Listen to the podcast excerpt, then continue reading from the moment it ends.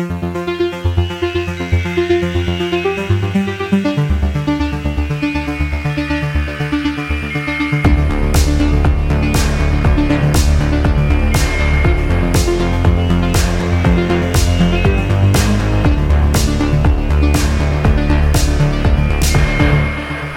and welcome to every horror movie on Netflix, the show where we watch, review, and discuss every horror movie on Netflix. Back again with you this week. It's me, Chris, here with Patrick Hi. and Steven. Hello. This week we're going to the abandoned landscapes of the Ukraine and gonna write in our diary. We're going to do some urban exploration, guys. I'm talking about the Chernobyl diary. We watched Chernobyl Diaries this week. How's your face after that movie? Uh, Pins and needles, baby. Pins and Yeah, needles. I'm, I'm feeling a burning sensation. All right, so this is our last uh, film that we're going to be reviewing this year, bringing 2018 to close uh, with a bang, so to speak. I would say a whimper, but we'll get into it. Are there any diaries in this movie? No. Okay, no. I didn't think so.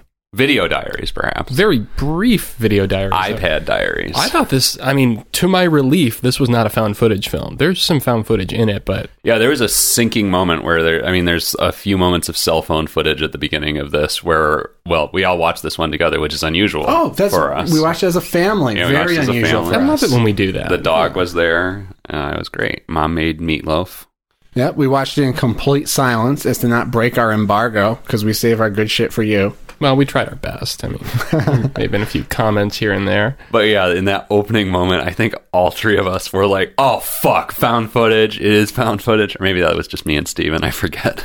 Oh, I don't have a problem with found footage, but I don't either necessarily. I mean, I've definitely seen some good examples of found footage, but Tell me. more often than not, found footage is going to be fucking bullshit. Uh, Paranormal Activity is still one of the scariest fucking movies I've ever seen. That's that was scary. Scary as fuck, dude. Wow. I haven't seen it. I'd love to break the tie. on That this, movie but- fucked my head for months. I would Months? sit in bed. I would wake up in the middle of the night and I'd be afraid that fucking demon was coming up the stairs of my apartment.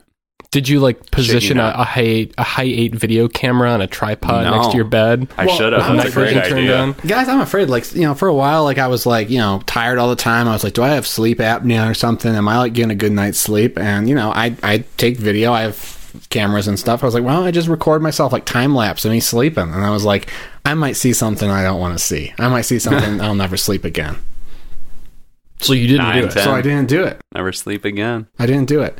But this movie's actually from what the is it the director or a producer or It is one of the writers of this movie is the director of the original Paranormal Activity. okay? Did he uh, produce it at all? Yeah, I Did you think he. I think he co-produced um, Chernobyl. So it's got some found footage DNA in it, and it opens with found footage that turns out to be just a video diary that the characters are looking at on their on their iPad. But um, it's not a found footage movie, so that's good. Although occasionally the way the camera moves, it might as well be. It might as well be. In be the early yeah. scenes, it does feel like it. Um, you I'm even remarked thinking of some point- later scenes, actually, in the way that the camera will just whip around. Like I, I'm thinking of one particular scene where there's sort of a creepy figure in the distance that the people are looking at. Then they're distracted by something else uh, behind them. They run after the thing behind them, and the camera like whips around to check the thing in the distance before it follows after them again. It feels very much like there's an actual person, like one of the characters, who is you know doing these whip pans, trying to figure out what the fuck is going on. Yeah, there's no artistry to the camera work in the movie. It's it's very. It feels like it, it could be found footage. It's just not that jerky. It's it's too well lit, but I, I get what you mean. but The it's mostly like moves. natural lighting. It seems. You know, it, there's parts where it's obviously not natural lighting, but um, you know, low low production values. hmm Uh, yeah, apparently this movie was made for an estimated million dollars. Does that feel about right? Is that what you read? That's what I read. Though I feel like the default estimate for IMDb is a million dollars. It doesn't go any lower than that. Well, you can stretch your money in uh, Serbia, uh, I guess, which is where we found out this was shot largely. in Hungary, yeah. So that was surprising to me because we're not used to seeing American movies that are actually shot on location in Europe. So I mean, we should briefly just describe what the fuck this movie is about. Yeah, I I guess. think before we get to the location. I mean, just very briefly, it's about a group of American kids who are on a European holiday, and they meet uh, one of their a family member and friend to them in Kiev, who uh, ends up talking them into taking a side day trip to go visit Chernobyl. Which Extreme tourism. extreme tourism, yeah. So they go out there with this old like ex-military Russian dude named Yuri. Yuri, Oh yeah, who is definitely the MVP of this movie. Mhm. Let's be real. Um, he's the the J of this movie. I think. absolutely. Um, Perfect. and uh, yeah, so shit just kind of goes haywire eventually while we're, while they're out there. I mean, it- the movie's called just Chernobyl Diaries, so you can use your imagination, I guess, on what's going to happen. Um, the the central like conceit of the premise is very similar to Bleed, that movie we watched. Batide. You kind of got some friends hanging out. They're having a good time. They're having dinner, and one of them is like, "Hey, bro, want to get wild? Let's go to this forbidden place. Nothing bad will happen, I promise." Want to get nuts? Um, so yeah, they, they get with Yuri. They go into the um, exclusion zone of Pripyat, Ukraine. Did I pronounce that right? I think so. Close Oh. enough. Yeah. Close enough. Which is the town well, and in surrounding fact, the Chernobyl plant. the title is sort of misleading because most of the running time is spent in Pripyat or however you I- pronounce the I city, think, the again- neighboring city. I was lamenting before that I know a lot about Chernobyl, but I don't know quite enough to talk about it with total authority on this show.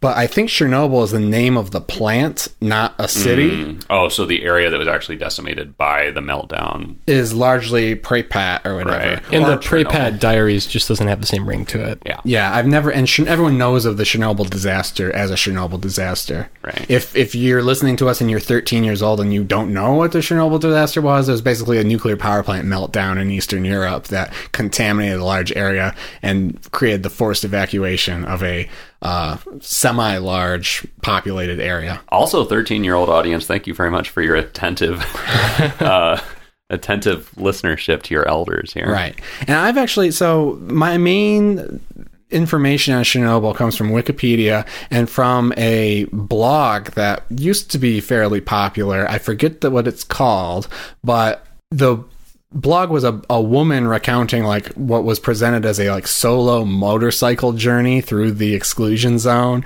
with lots of pictures hmm. and photos. That was the inspiration for this movie, apparently. Oh, was it? According to IMDb, yes. It is a very vivid uh, and compelling account of what Chernobyl is like today. I've read some things that suggest that it may be embellished a little bit. I've read some things that say, all right, this woman was not like on a motorcycle through her by herself going through the wilderness, you know, stuff like that. But I think there is a lot of legitimate information uh, to be had there.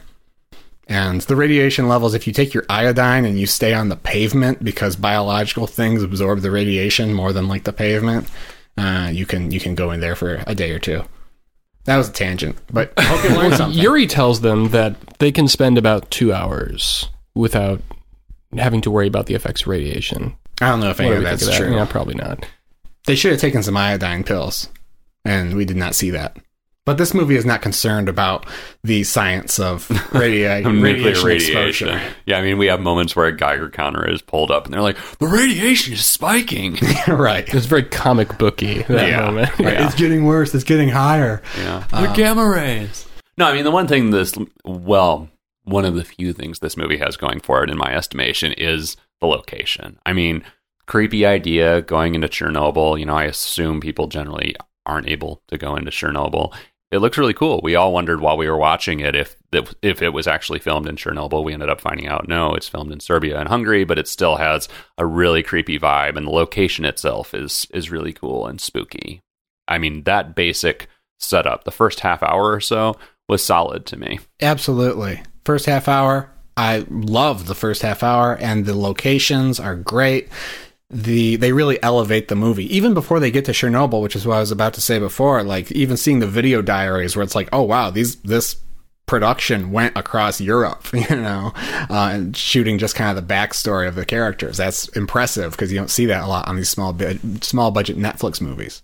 Yeah, they should have taken the time to actually write compelling characters if they were going to dig into the backstory. But Right. Well, it's not really digging into the backstory as much as just framing that Yeah, we yeah. got some Americans going across Europe. But that was actually shot in Europe.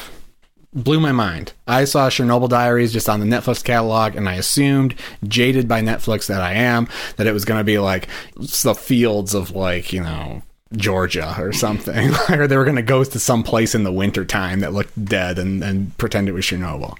But no. As opposed to having like a location with these actual like bombed out desolate buildings. Is that what yeah, you're saying? yeah, as, as opposed to having like, I, yeah, like we all thought it may be in Chernobyl because it looks Yeah. just like Chernobyl. Yeah. There's like an old Ferris wheel that's broken down, looks really creepy. There is a of Ferris wheel in. Chernobyl. Oh, is there? So Okay. that's you know, oh, like it's okay. a it's a or it's a famous landmark in Okay. the in the actual exclusion zone. And so I was like, wait a minute, wow. but That's amazing. cool. How did they? Yeah, how did they happen to find a town that looks so similar that also had a broken down Ferris wheel I don't know, and I I think maybe there was some digital compositing going on, like especially when you see the plant in the distance Yeah. and stuff like that. But but very well done. Locations great, and all the like ruin porn type stuff that you see throughout the movie. That's the reason to watch this movie. Yeah. So would you view it cute or screw it, Chris? Well, let's let's talk about the story, I guess, or, or where where do we even go from there? Well, so Yuri packs him up in his van, and they he apparently has a, a normal route that he usually takes to get into the city. And there's a checkpoint. They're told that there's some kind of uh, maintenance going on in in the, in the city, um, in the exclusion zone. So they have to turn around and find their own back way in. Which I think that's there to present that this is a place that's like controlled access, but the guards don't know they're there. hmm Because obviously you can't just drive into Chernobyl in real life. I don't think you can. One does not simply drive into Chernobyl. Right. But also, if they went through the gates, then the guards would be like, hey, those guys are still out here. Where are they? And then they would find them. Because they get stranded. Surprise, surprise. Well, when they say that there's maintenance going on, that kind of gives you a clue that there's something else beyond the border there. At least that's the way I I felt about it. Like there's experiments going on or something in there. In hindsight, after seeing the whole movie and thinking back about that, maybe that's what they were going for. Maybe this movie's better than I thought. Does it really make it that much better for you? No. Okay. Good. Man, Yuri is another MVP of this movie. I loved Yuri. That character felt lived in to me. Unlike, and maybe it was just by comparison to the other characters who all all these young kids who are like running around Chernobyl screaming and whatever seem generic as fuck. Like, I mean, there's nothing distinct about them other than a couple of little sort of narrative details. Like, you don't really know much about their personalities. I guess the two dudes, the two main dudes, kind of have distinct personalities, but they're very generic. Yuri felt like a real fucking guy to me, and he seemed like a badass. He's I seen some shit. tour. He's of Chernobyl with ex-military. Like I would actually trust that guy. I would get in his van and go to Chernobyl with him. I For sure. Think. And Which- he's, he he seemed to me like like we've we've traveled internationally and I feel like I've met people like that where it's like I don't know what the hell's going on. This is all sketchy to me, but this guy seems like he knows his shit. Yeah. And if we follow him, we're gonna be okay. Yeah.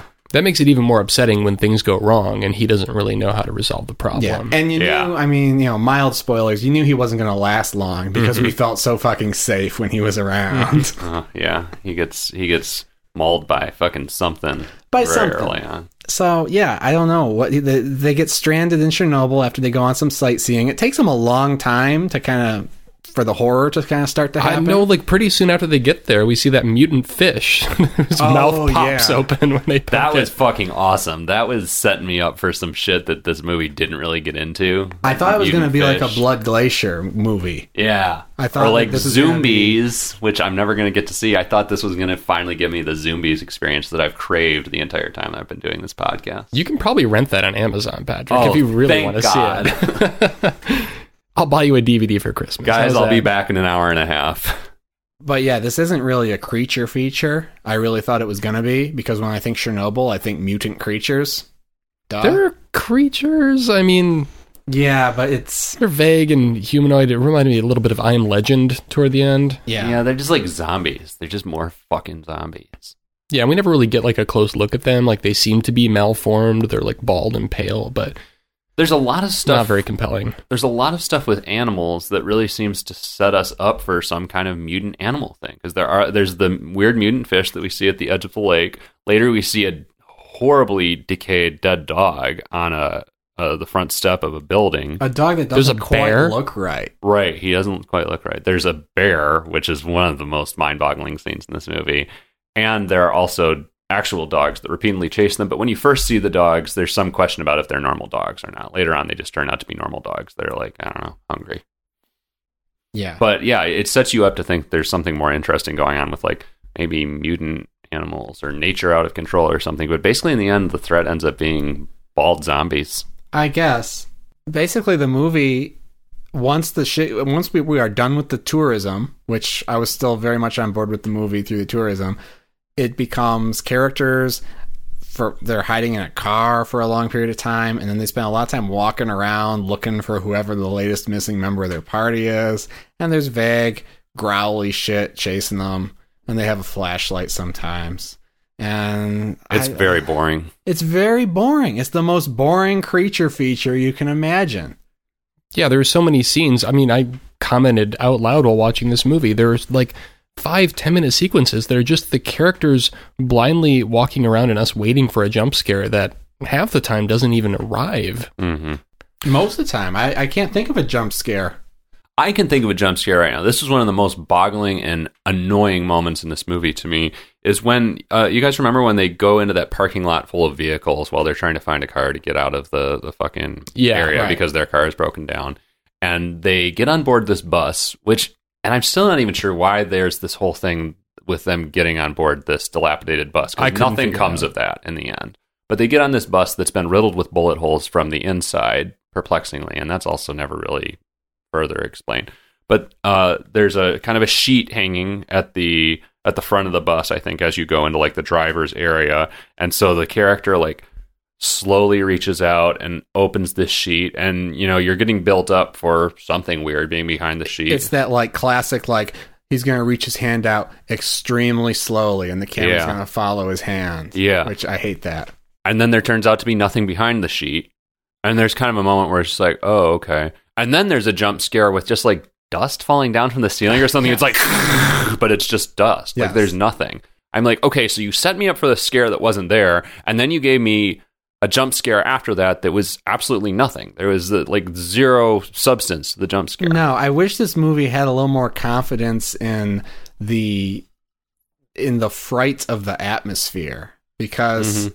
I don't want to talk about The Last of Us again, but we're kind of, you know, in that department where seeing this bus that apparently had like guards and soldiers on it at one point, we've already lost Yuri. So the so they're like, we gotta get to the guards. They're gonna save us. And then so you see a bus that had guards on it and they all got fucked up by something. Now we know the guards can't save you either. And that's a good way to like raise the stakes. It's a little Ah. unsettling to see all that. so that was the point of the bus scene I can only assume that was the yeah point. okay But yeah. but still it was like a public that. transit bus it wasn't like an armored vehicle it was like a city bus Sure, but it was I don't know who knows maybe they went there for refuge, but it worked for me. But like my mind was coming up with the horror, Mm. and I don't need like some stupid like thing to fall out of the drop ceiling on a bus or something. Mhm. Well, the worst thing about that is they don't discover anything in that little isolated area either. No. They do see fresh blood on the window, which also is never explained. They don't discover Mm. anything in this whole movie.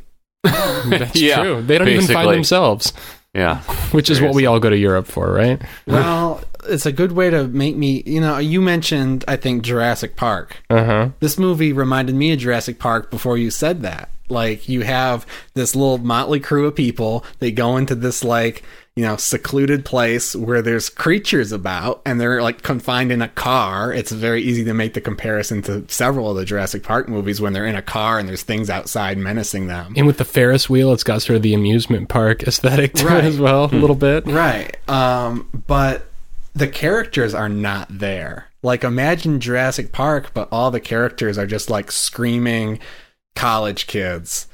Be shitty. It would be shitty. Now, Jurassic Park wouldn't even be good if you did that.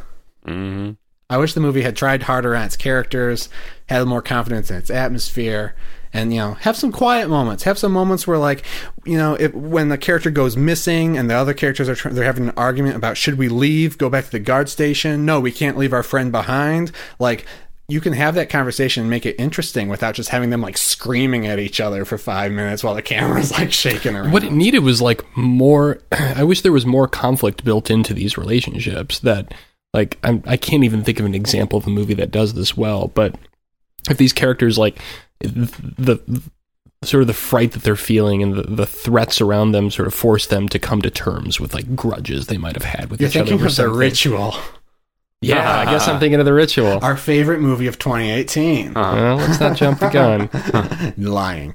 I mean, and, and the few opportunities for some sort of interesting character development or character interaction are squandered in really strange ways too. I mean, this one, uh, what's the character's name? Is it Paul who's going to propose to his girlfriend? Chris. That's Chris. Okay. Paul is the brother. Okay.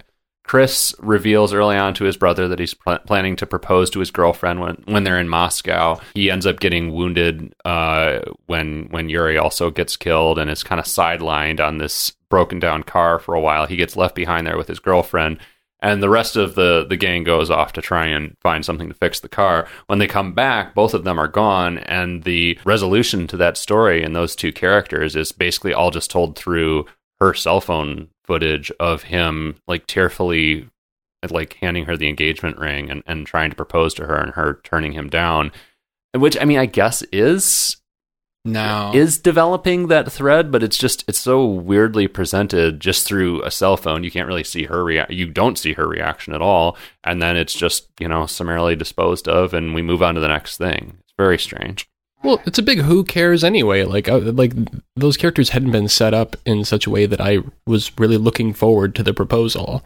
Yeah, I mean their their sole between the two of them, the only interesting character traits were his. Actually, she had no interesting character traits, and his only character traits were he was going to propose and he didn't want to go to Chernobyl. You got some stuff here. You got some stuff set up early when the movie was still working really well for me in the first 20 or 30 minutes. You got some stuff that could have that had some potential. You have Chris who wants to propose to his girlfriend in Moscow. His brother and he's like a beta guy, not to oversimplify him or use that term really, but he's, you know, he's kind of the like, you know, well how do you describe him? He's a, he's Uh, there there is no way to describe him other than he he's going to propose propose to his girlfriend. He doesn't want to go to Chernobyl. That's I don't know anything about these characters stop. except Well- for how they're related to each other and that one of them is going to propose. I couldn't the even other. call him- No, you can you can you can define him at least by contrast to his brother because his brother Paul is the is the native in Ukraine or he moved there a while ago and he is like you know the, one of the guys who's like he's like the Irishman in Backcountry. We're we're talking a lot about a lot of movies we've seen um, on this episode, but he's you know overconfident. He's like thinks he's a ladies' man, all that stuff, and he's a sharp contrast to, to Chris, who's very like you know timid and like wants to stick to the plan, and he's kind of a tight ass. Then you have kind of a dynamic between Paul and the one girl. You know, where like Paul was hitting on the one girl and she's like, I'm not into it, but you think maybe she is into it or whatever. And that's kind of creating more conflict with Chris because Who is that girl, by the way? Speaking of which, yeah, that might as well be her fucking name. Like, how is she knows? related? Is she just a friend? she's a of friend them? of the Just- will yeah. of the would be fiance. of Greta Gerwig. yeah. the poor man's Greta Gerwig. But you know, you, and then you, they go on the tourism, and there's like a couple random hippies who are like backpackers that join them, and so now you got something where it's like we got the four of us who all know each other, and then these two people we don't fucking know just came on our trip, and those people little just turn out to be fucking cannon fodder, you know? right. So the, Well, especially the the girl. I mean, she serves almost no purpose whatsoever and she has except to look billing. worried. She has top billing in this movie in the credits. What? Yeah, The Zoe. backpacker? The backpacker girl? Yeah, Zoe. I don't know. Maybe it was alphabetical by name of the cast or something. I don't know. Hmm. But there's there's character threads that could have been played with and pulled a little bit, and but Mm-hmm. they don't, don't. Once they get once the shit hits the fan, it's all they're all cannon fodder. Right, the movie's not interested Yeah. in those threads, but it's also not interested in the creature feature aspect No. either. It's just totally baffling. I- It, it, it it's like they want to show you as little as they can to make it scary, like the you know alien or whatever, but they don't show us enough to where we want to see more or where it's scary. It's just like hmm, there's something there. Don't know what it is. Is there a sequel to this? I feel like there's got to be a sequel. I don't know. I hope not. Okay. I mean, I, we're being very negative about it, but it's by far not the worst thing we've seen. Like, it entertained me more than a lot of shit we've watched. It's more competently made than I would have and it looked- expected. It looked, better. it's got a good look. The cinematography is really not that bad either. Not bad. I wouldn't say there's a lot of craft to the movie, but at least it's it's very interesting and the locations and everything. hmm I was expecting something that like felt like it was made while the director was on vacation. It, there definitely was some thought and a little bit of craft put into it. Yeah, it's not necessarily offensive. It's not offensive. Um, it's just it's fairly lazy and fairly lifeless for most of it. There's not not a ton to recommend it. There's not a ton to really condemn it for, but there's not a lot to recommend it for either. Well, you know, I try not to compare these movies to the movies I would have made, but Chernobyl Diaries. We say this every episode. So, uh, Pizza Face Killer in Space, is it, are you going to draw parallels? but no, but like, there's things I want to see in a movie called Chernobyl Diaries, and this what, movie, what are they? Tell me. Well, I want to see some mutant creatures. Sure. I want to see some ruin porn. The thing is, I don't feel like I got enough mutant creatures. I- oh yeah, I got the mutant fish, which was like the highlight in the at the very beginning, and then the creatures were just not doing it for me. You got stoked when you saw that fish, and I got extra stoked. I was like, just "This is the movie I want to see." I was Yeah. like, "They're going the direction I want them to." you were like cackling. Over I even there. said out loud before they entered the exclusion zone. I said, "This movie's got a lot of potential right now. I'm loving everything they've set up. yeah, yeah. Don't disappoint me." The Uh, first half hour is is promising. I was dreaming of a climax where Chris and Yuri have to venture into like the monster's nest to Yes. retrieve the wedding ring. Oh, oh my oh. God! You know? Yes. Much, much, much better movie. Something like That's that. a view it and with the prejudice. and the fiance to be has been like wounded. She's laid up in the the fucking van, or maybe she has to go in with Yuri while he's laid up in the van. I don't know. That's great though. You know, just something that's a little bit more fun and just pl- just making the best of the concept. This does this has great scenery. The scenery is as good as you could want in a Chernobyl movie. Nothing else lives up to the promise of the Cher- Chernobyl Diaries title. Yeah, why not have a dramatic return of Yuri? Like you think Yuri's dead, and then Yuri like fucking staggers out of the woods at the end. He's made like a makeshift crutch for himself, and he's still a badass and beats Or up he's monsters. a zombie. He's a mutant now, and he's just as badass. Sure. Sure, he's got a gun coming out of his face. Oh man, yeah. See, this is a great idea for a movie. I like Blood Glacier would have done a better job in Chernobyl. Give the guys who Yeah. made Blood Glacier this set. Yeah. Guys, let's make the Fermi Diaries. Take all these ideas. The Fermi Diaries. Fermi is the nuclear plant in the town where we all grew up. For you listeners out there who aren't familiar with Monroe, Michigan. Yep. I've never played it, but I've heard nothing but good things about the video game Stalker Shadow of Chernobyl. Oh, me too. And I Uh, love the film it's based on. It's apparently a great RPG about going and scavenging in Chernobyl, and there's lots of mutants, and it's very scary. I've never played it. My roommate, my former roommate, did. Look great. Is it like a video game of Stalker? Yeah, kind of. You're like, it sounds like you're sort of like trying to navigate through the zone and like you find weird alien objects Huh. and have to avoid mines and stuff like that. Wow. I was relieved in this movie, though, that I was afraid for a minute that this movie was going to. The real threat was going to be like other humans and, and like just like it was going to be normal Eastern Europeans fucking people up like hostile or something. Mm, yeah. Oh, yeah. I mean, at first, for a brief moment when we're going to meet Yuri, I thought that Yuri himself might be. Might sell them threat. out to some Yeah. human traffickers. Or I was something. glad he didn't. Right. No, Yuri is a stand up man. I don't know if there's much more we can say about this movie without going to the spoiler realm. There's not much to say about this movie in general. exactly. you know, Even in the spoiler room. it's it's sad. You get the idea though. It's uh it's it's a it's the scenery's great. Story's not.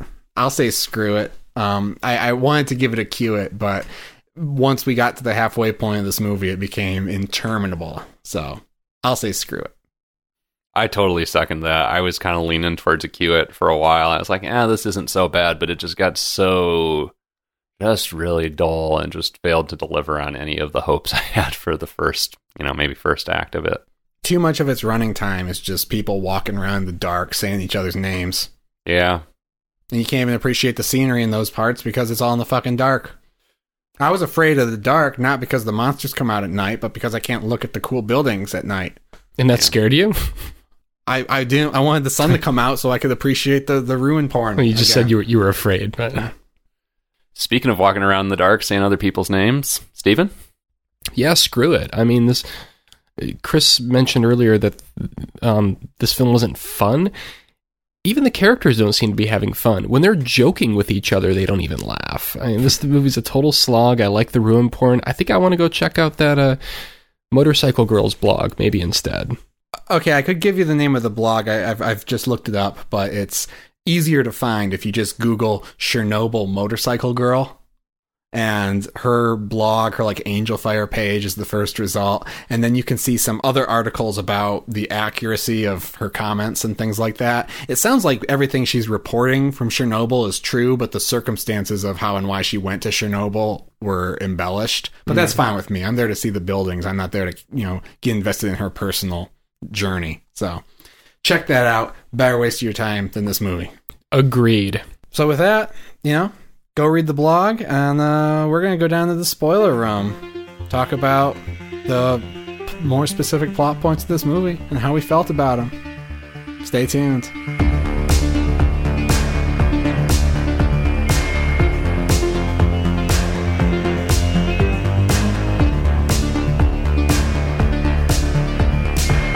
Welcome back to every horror movie on Netflix. We're down in the spoiler room, taking our taking our iodine, checking our Geiger counter, making sure the uh, furnace isn't leaking dangerous radioactive asbestos. Checking out some weird. Radioactive asbestos. That's a hell of a combination. It, it doesn't look good right now, but uh, you know what? If we only if we stay down here for less than two hours, we will we will survive. I think. Yeah. I There think is a iodine. weird, like, armless, legless mutant bald creature in the corner that we're kind of trying to figure out what's up with that. Oh, that's just Ricky. Oh. Hi, Ricky. So yeah, Yeah, so uh, you you obviously remember the armless legless thing from this movie. Yeah. We see it so briefly that I wasn't sure whether or not it had arms or legs. Yeah. I wanted more of that. Me too. More weird fucked up creatures. Otherwise, like, again, they're all just bald zombies in, like, fucking black smocks. There, There's nothing. Yeah. I've never been. There's nothing. I'm, I'm still I'm still just a little baffled by all this. I- it's just baffling to me how I could be so unintrigued by monsters that I see so fleetingly. by nuclear waste monsters. How do you make monsters created by a fucking nuclear meltdown so uninteresting? They're doing the right things. They're showing us, you know, not too much, but I just didn't care. Yeah, except it feels like they're showing us not too much because they don't really have the either the budget or the fucking willpower or the imagination to come up with something. yeah, they didn't have a unique design. You know, there's nothing really to look at. I didn't. I said I wanted to see more of that kind of thing, but I didn't want to see more of what was presented on screen. I wish they had actually devised some interesting creatures for this. You could mm-hmm. Google image search Chernobyl animals and have way more goosebumps than any of this stuff. I wish that some of the, you know, monster design had been inspired on real life. You know, we could talk about the X Files. We could talk about the Host. We could talk about the Fluke mm, Man, which was yeah. inspired by Chernobyl. Was it? You know, yeah. But I mean, we're talking about fucking two-headed fucking animals, two-headed births, two-headed dogs and donkeys and fucking I mean, horrifying shit, you know? You know, even that mutant fish at the beginning didn't really look all that mutated. Like, I don't know that that isn't an actual type of fish. It was albino and it had fucking fangs, so that was enough for me. Yeah, I mean, it was creepy, but it still wasn't very imaginatively designed. No. But it was still weird enough where I was like, all right, you know, I'd fucking pushed whatever little pleasure center in my brain, you know. That loves mutant fish. Yeah. You know, Chernobyl is kind of interesting because it's kind of like a real life fairy tale zone. I, I just Googled Chernobyl animals, but I'm looking at this and, you know, 90% of these could be Photoshop. I don't know. Mm. Because Chernobyl is kind of in our consciousness as a place where anything is possible, you know? Your wildest dreams can come true. Yeah, you're making it sound uh, so, Like much, Disneyland. so much dreamier than reality, I think. well, yeah, I mean, it's bleak, but it's like, yeah, we don't know. It's a place of mystery, I mean, and, and we don't, you know. I see Uh, what you and, mean. And like, people's lives were ruined there. your, your mind can conjure um, limitless horrors just from hearing the word Chernobyl, And right? I get what it you mean. could be true. Right. you know and it's kind of like we know pr- we're, pretty much everywhere else you can go in the world we kind of know what's out there and And so it's like, come on, man, give me something better than a fucking bald zombie. you know? right right it's uh, that's really interesting to me it's kind of like the just the fact that there's so much mystery around chernobyl in our consciousness about what you might find there and it's within the realm of possibility that's fascinating good stuff for a horror movie Not this one, though. very Nope. squandered that's what's frustrating about this Yep. Um, so I guess I mean if we're talking spoilers, I really don't know even what to spoil because there aren't Everybody dies. twists. Everybody dies. You could predict that. Um, the one girl becomes our final girl, and she Oh, we should talk about the fucking hilarious shit that leads to her becoming the final girl.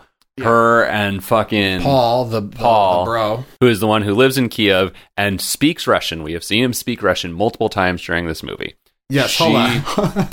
Prior to that, well, prior to what you're about to talk about, Yeah. they are walking through the dark looking for all their friends who are dead. It goes on way too long. They're chased by things. They walk through the dark. They cha- they're chased. They walk through the dark. They walk through tunnels. Boring as hell. They emerge from a tunnel and realize that they're in like the reactor of the Chernobyl plant. Now, the actual compromised reactor of the Chernobyl plant is so fucked that you get like instantly killed if you go into it. Like they've put like they've dropped concrete on it from a helicopter to like contain it, and it's like due to pop open again, so they got to put more concrete on it. But like that thing, that like the like the ground zero of the Chernobyl reactor is going to like outlast all of human history and like how fatal it's going to be to like walk in the room. Um, but they're like in the control room and they're like, oh, mm, my face is burning a little bit. And they get like some blisters and stuff. I feel like by the time you're getting blisters on your face, you're fucking like dead. But I don't know. Maybe not. Yeah. Anyway, and th- they're exhausted. They just keep going aimlessly. At a certain point, um, what's the guy's name again? Paul. When he survives, Paul. Paul's eyes are basically swollen shut. yeah. They wind up being confronted by some armed officers. Right. And that's what Patrick was about to get to. They emerge from the plant and they see, you know, the guards or the soldiers, whatever, are there to save them, hopefully. Yeah. And they're the guards are yelling at them in Russian. You know, they have their guns up because obviously they don't know what the deal is with these two people. And they're yelling at them in Russian to stop, don't move any further. And Paul, who knows how to speak Russian, continues to walk and ends up getting fucking shot. Like this scene would make sense if he was one of the people who didn't speak Russian and Right. you know tragically happened to not understand the directions he was given. But for some reason the one character who does have a sensible reason to listen and heed these directions gets shot for not listening and heeding directions. And well, I, I mentioned his eyes were swollen shut. Do you think he could see them? No, I don't think so. But still, I I, mean, he if he heard them he telling him to stop, you would think, you know, it's an auditory cue and he would stop. Ah. Well, even regardless of that, when you see a bunch of armed officers pointing guns at you, you don't keep walking toward them until they put the guns down. no, Right. no. even if he didn't speak Russian, this makes no sense. No, that's why if the police ever point a gun at me, I don't care what they tell me to do. I'm just gonna not move. That's a tangent, It's a brief tangent, though. but you know. Well, the weird thing is, there's lots of Russian spoken in this movie. None of it has subtitles. Um, we just have the Russian-speaking characters talking to each other, and that's fine. We can tell from the context what they're saying, and, and it, it's fine. You know, we don't need to know what they're saying. We get the point of the story. When the guard says "Stop! Don't come any closer," that's the first time you see subtitles on the Russian. hmm And so I'm like, okay, and that makes total sense. Yeah, it's a language barrier. This guy's gonna get shot, and then like his body hits the pavement. We're watching together, and Patrick's like, wait a minute, that's the only guy in the group that speaks Russian. I'm like, yes, that makes no sense. No sense. So then his bay ends up getting carted away into the Russian facility. Yeah, the final girl gets taken to an asylum, and they're like, "Oh, she's seen the escaped patients. Huh, we can't let her out." And they throw her in like a cell with like a hundred patients, and she they crowd around her, and boom, the end. That's the end. It was it was not good. No. I wanted the ending to be like two or three of them survive and make it home, and once they're home and safe, they start mutating because they got too much radiation. Mm, their hair starts falling out. They start turning into bald zombies. Or just one of them, like they're all like, you know, they're chilling. Oh, look at these cute pictures. Oh, I'm gonna put it on my Insta. Blah blah blah. And then like Paul comes out of the bathroom and his like eyes falling out, and there's like a fish face behind the eye. yeah, dude, that'd be fucking sick. Yeah. Oh well. Can't Man, mm. like it's just so easy to make this better. Again, save it for the Fermi Diaries. Let's write this shit. Yeah. you know I, it's it's it's easy to it's easy to say you could have done better but I'll, I'll give some respect It also would have been easy to do better. I, I, I don't want to disrespect the filmmakers too bad but I mean, they probably put most of their creative uh, energies into securing the permits to film in all these locations. Well, here's another mind-boggling thing: is it took three people to write this. There are three credited writers. Too many cooks in the kitchen. Yeah. One guy was like, "I got this great. It's a character drama. It's about like a guy wants to propose to his girlfriend in Moscow, but his brother wants to take him to Chernobyl." And the other guy's like, "Oh, I have a script about rabid dogs." And then the third person's like, "What about just like some fucked up mutants who like just like take you, man?" Yep. they all they all got people. their they all got their fifty pages. Yep. All right. Well, great. What are we What are we doing next time? Next, we have a little special holiday treat for our most loyal listeners. We are And our disloyal ones. Yeah, it doesn't. If you listen, you listen. Uh, next week, so not in two weeks, but next week, we're gonna have a little special episode, a little short episode. We're gonna talk about the year in review, 2018. It's the end of the year. What did we watch? What did we like? Have we seen any cool horror things outside of our little Netflix journey? So you can join us for that. Bring some eggnog over. Mm. Uh, we'll be talking about the year of 2018. Was it good to you? And was it good to us? Then after that, uh, we're going to be watching John Carpenter's Christine. I'm very excited. I'm all revved up for I that won't. one. I won't tip my hand to how I feel about that movie, but I'll be watching it again, getting ready to discuss it We're- on the show. I think it's fair to say we're all pretty excited, and we've all seen. This is kind of the rare movie that we've all seen before.